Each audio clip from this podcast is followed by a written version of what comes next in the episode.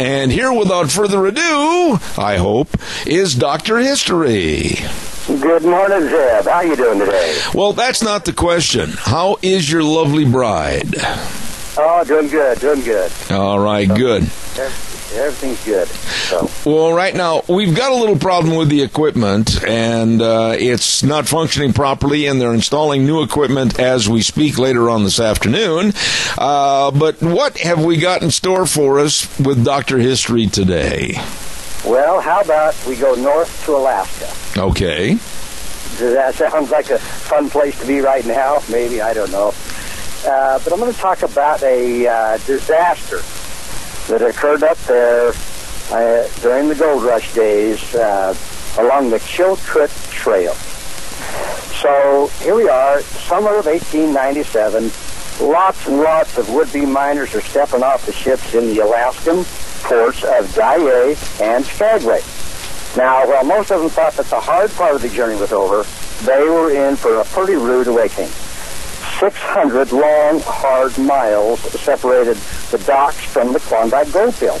So to tackle those 600 miles, the newcomers had to choose between the trail in Dyea, which is known as the Chilkoot Trail, and the Skagway Trail. So there's two ways to go.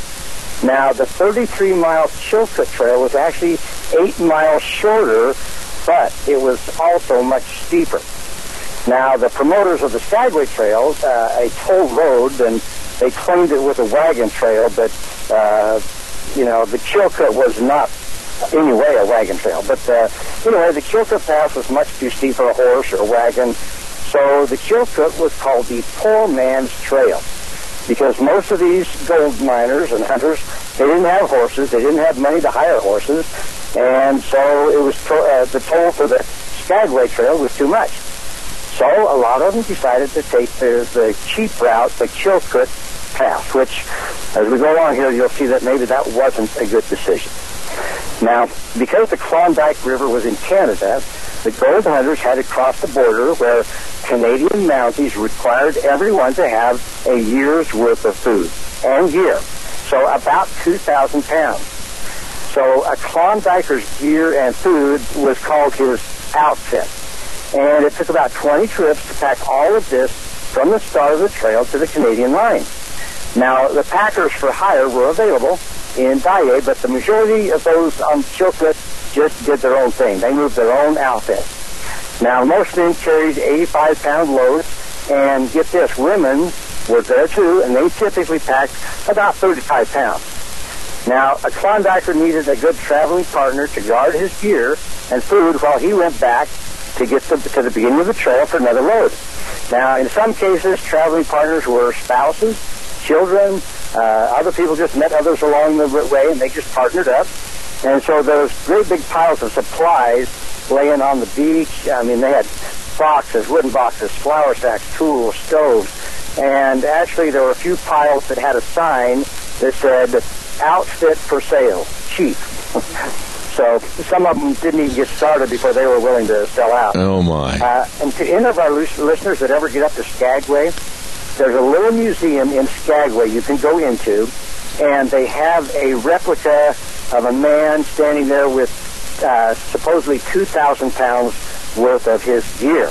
So if you get there, go in to see that little museum, and you can see uh, uh, what 2,000 pounds of gear looks like. Okay. All right. Now, the Chilkoot Trail wound steadily up toward through the woods, and the hikers, they had to watch their feet. Uh, they followed the beaten trail in the snow, and taking care not to bump into the person in front of them. And if they were lucky, they made it to a place called Canyon City in one day. Now, there they pitched a tent and went to sleep. And from Canyon City, it was about another five-mile trek to the next tent city, which was called Sheep Camp and then another three steep miles to what they call the scale, where an actual scale hung from a like a teepee-like frame so people could uh, weigh their gear. But here, people who had hired packers in Dyea had to weigh their supplies again because the packers charged additional money to carry loads beyond this point. And, you know, scattered about on the ground were all kinds of things that uh, uh, people decided they weren't so important, like even fine china rocking chairs, the doorknobs, stuff that, you know, pretty soon when you're carrying that much, you think, You know, I just don't need these nice dishes, these nice, Mhm. nice dishes. So from the scales, the hikers could look up at the golden stairs of the Chilkoot Pass. Now, Zeb, I, I have showed you pictures, and I think you've seen uh, pictures of that uh, stair step, the golden stair step. Yes. Haven't you? Yes, I have, and I wouldn't even attempt to try to go over that. Oh, you know, it was. Uh, they had places where you could step out and rest, but the problem with that is if you stepped out to rest, it might be an hour or two hours before there was a break where you could get back in line. Uh huh. So, uh, yeah, it, it was rough. So, uh, this might be a good time for a break if you want to do that. All right, I'll do that. Thank you very much. And of course, Dr. History is brought to you by Minnecasia Sales.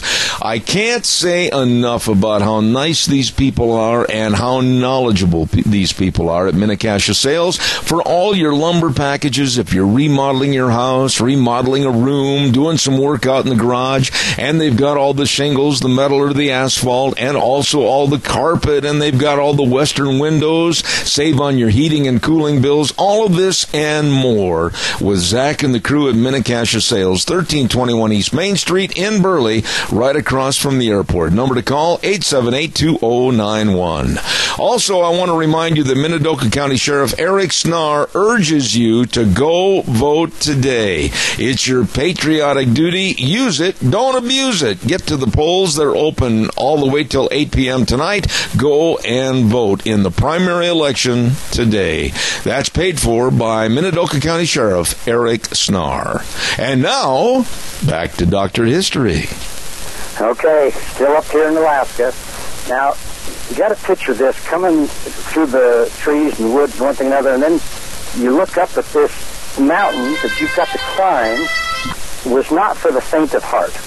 Now, and I'm guessing that there's a few guys that may have looked at that and decided, you know, ah, I'm not going to do this. I'm going home. So, anyway, the, the stairs were a series of steps cut into the ice of the mountainside, and it stretched upward for a thousand feet. Now, about every 20 steps, there was an ice bench where travelers could stop to rest and to catch their breath. As I said, uh, there was such a lineup that you might you might not get back in line for an hour or two hours. So, now there was a man that stood at the bottom of the stairs, and he collected the toll. So you did have to pay to go up there. And it was he who had cut the steps in the ice, and he would recut them after every snowstorm. So if you talk about somebody that took advantage of the situation, this guy did, and probably made more money than most of the miners that he helped get up the, up the mountain. But uh, there were also guys that were too cheap to pay the toll, and they were free to go try to cut their own steps on the path. But it was so slow that pretty much all of them inevitably returned to the Golden Staircase. Now, at the top of the stairs, the Klondiker would drop his load, then he would slide down the mountain, pick up more of his belongings, and do it again, get back in line. Now, if a climber was strong, he could make two or three trips a day up that golden staircase. But he would need to make at least 20 trips to haul all of these things up to the top. Now, once there, the Canadian Mounties, Mounties, they checked his outfit, and if he had the required 2,000 pounds of food and gear, they would let it enter the Yukon. Now, from that point, it was 16 more chilly miles of Chilkoot Trail to the first Canadian lake. And once on the lake, the life of a Klondiker did become a little bit easier. Uh, he stopped hiking and hauling and started building a boat that would hopefully carry him uh, the remaining 560 miles to the Klondike. Now, believe it or not, there was a man, very enterprising, who uh, actually hauled the gear, uh, the motors, whatever he needed up to that lake and actually built a steamboat to ferry the miners back and forth across that lake. And I can't imagine how heavy that must have been to carry all that gear to build a boat up there. So anyway, uh, the summer of 1897, this is uh, really a lot of gold fever going on, and the Chilkoot Trail was crowded. Uh, the traffic on the trail slowed down as summer kind of turned to fall and then early winter, but it picked up again in March of 1898. So here we are, 1898. Thousands of hikers hope to be at the Canadian Lake and have a boat built before the lake ice broke in May, so they could head on down the river. Now, though at first it might uh, seem kind of uh, insane to, to attempt to Chilkoot when snow covered the rock, it was actually a better choice because the trail was incredibly rocky in the summertime, but the winter snow made it smoother. And actually, they could even pull a sled over the lower part of the trail in the wintertime, and this didn't melt until May. Now, several enterprising folks have begun to make a living off these travelers. And so, believe it or not, restaurants and hotels actually sprang up along the trail. Now, as you can imagine, too, the food was probably not all that great. Accommodations, again, probably not all that great. So, but the mer- merchants charged and received a lot of money from uh, from these uh, miners. Now, some of the more frugal hikers, they walked on past the restaurant. They set up their camp, stoves, cooked their beans, boiled their dry apples and their fried dough. And uh, as you can imagine, this diet, however, was hardly enough to fuel the body for uh, all the hard work they were doing, but they, they kept going a lot of. Now, the tired hikers stumbled onto uh, snow-covered uh, boulders. Now, just think of this. A lot of them uh, might twist an ankle, sprain an ankle. They might break a leg. Uh, old people pushed their hearts until they burst. They just died from heart attack. Uh, one guy who was a thief uh, shot himself rather than be caught by an angry mob. Now, another thing, hiking partners argued until they broke up, splitting their outfits to the point of cutting their tent in half. And at least one marriage ended on the trail, which I'm not surprised. but, uh, you know, there were small dramas that happened every day. Uh, the season passed without a major disaster. Well, that was about to change. So, heavy wet snow fell on April 2nd, 1898 covered the piles of food, the pack, the tent city at the bottom of the pass. Now, the native packers, they called this in their uh, native la- language high U snow, which basically means high snow.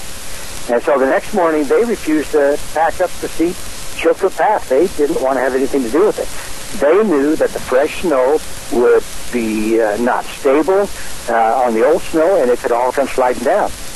In fact, they, they put up signs cautioning the people not to hike.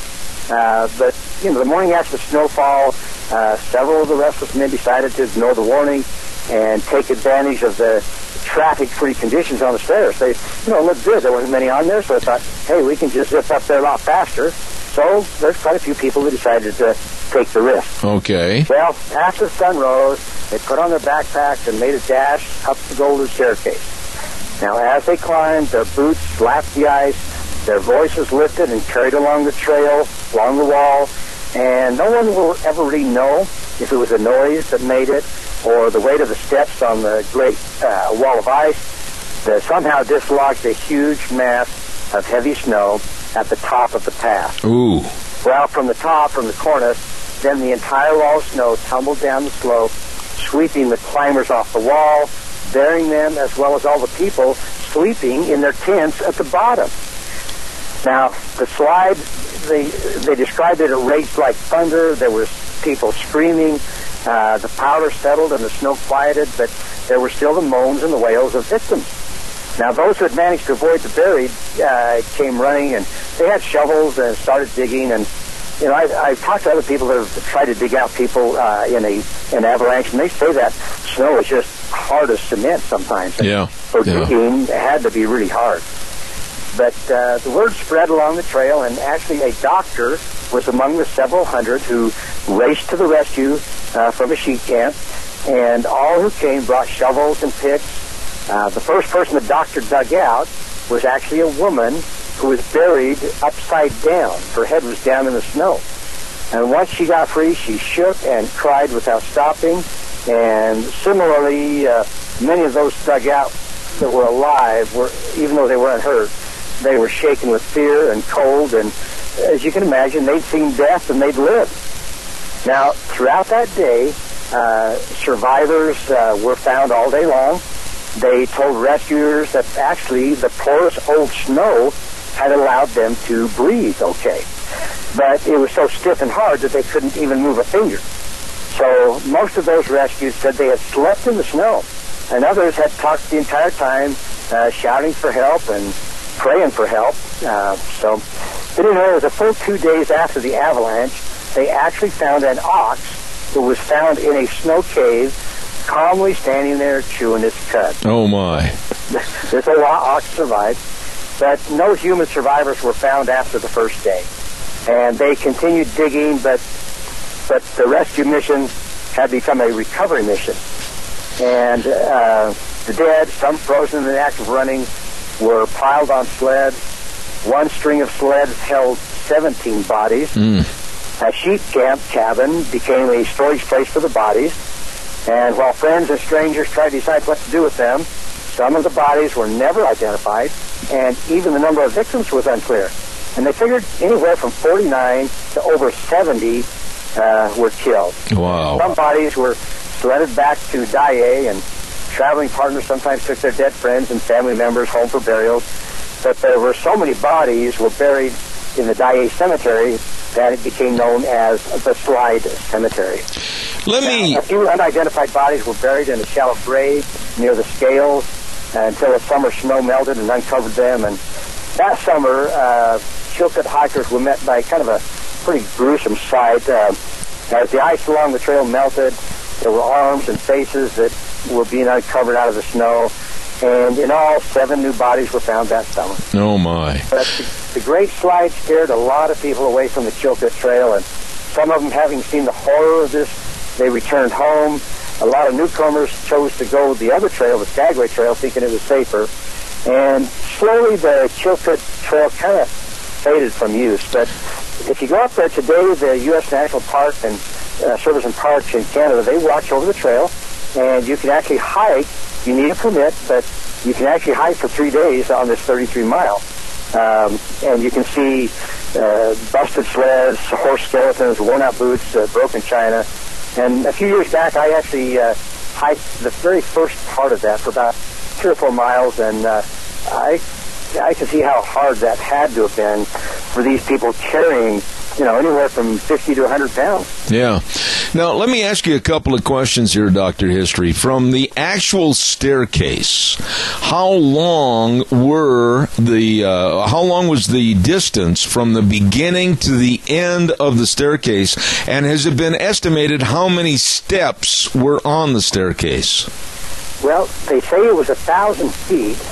So, I'm, you know, I'm going to guess that you know, uh, at least a foot per step. What do you think? Or 18 inches, uh, somewhere like that. So I'm going to say 800 to 1,000 steps to, to, get up to the top. All right. Now, what was the time that it took with the packs and the extra weight, etc., from the time they put their first foot on the first step? What was the estimated time that it took to finish climbing up the staircase?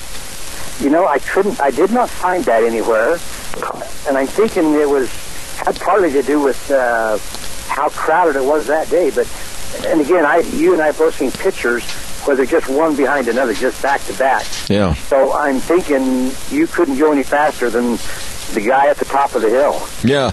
Now you mentioned down you had to slow down. Yeah, now you mentioned also in your story, and I've only got a couple of minutes left, but you mentioned in your story that some enterprising people decided to build businesses, restaurants, and even sleeping quarters on the trail itself. I mean, the cold must have been incessant. How in the world did they ever keep warm and keep from freezing to death? You know, I, that's this is the first time I've heard that they actually had some restaurants and and uh, uh, hotels, if you want to call them that, uh, at the bottom there along the trail. And again, the food could not have been very good.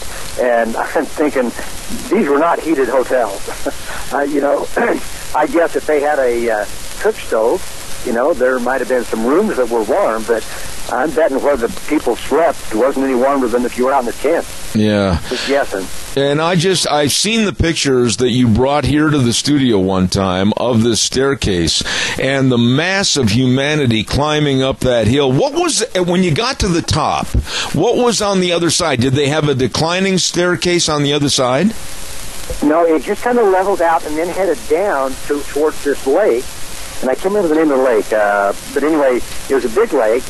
And then that also followed down uh, the Klondike uh, River down to Dawson City. So if they could get a raft of some kind built uh, then some of them actually floated down pretty uh, pretty easily to get to, to Dawson City and where the where they were actually doing the mining. Wow.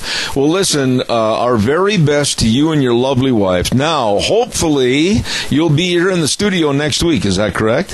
I think that'll be. I, I, I should be there. All right. Excellent story this morning, and the very best to you, Doctor History. And thank you very much for being on the program this morning. Thanks, Doc. You have a good day, Zach. All right, sir.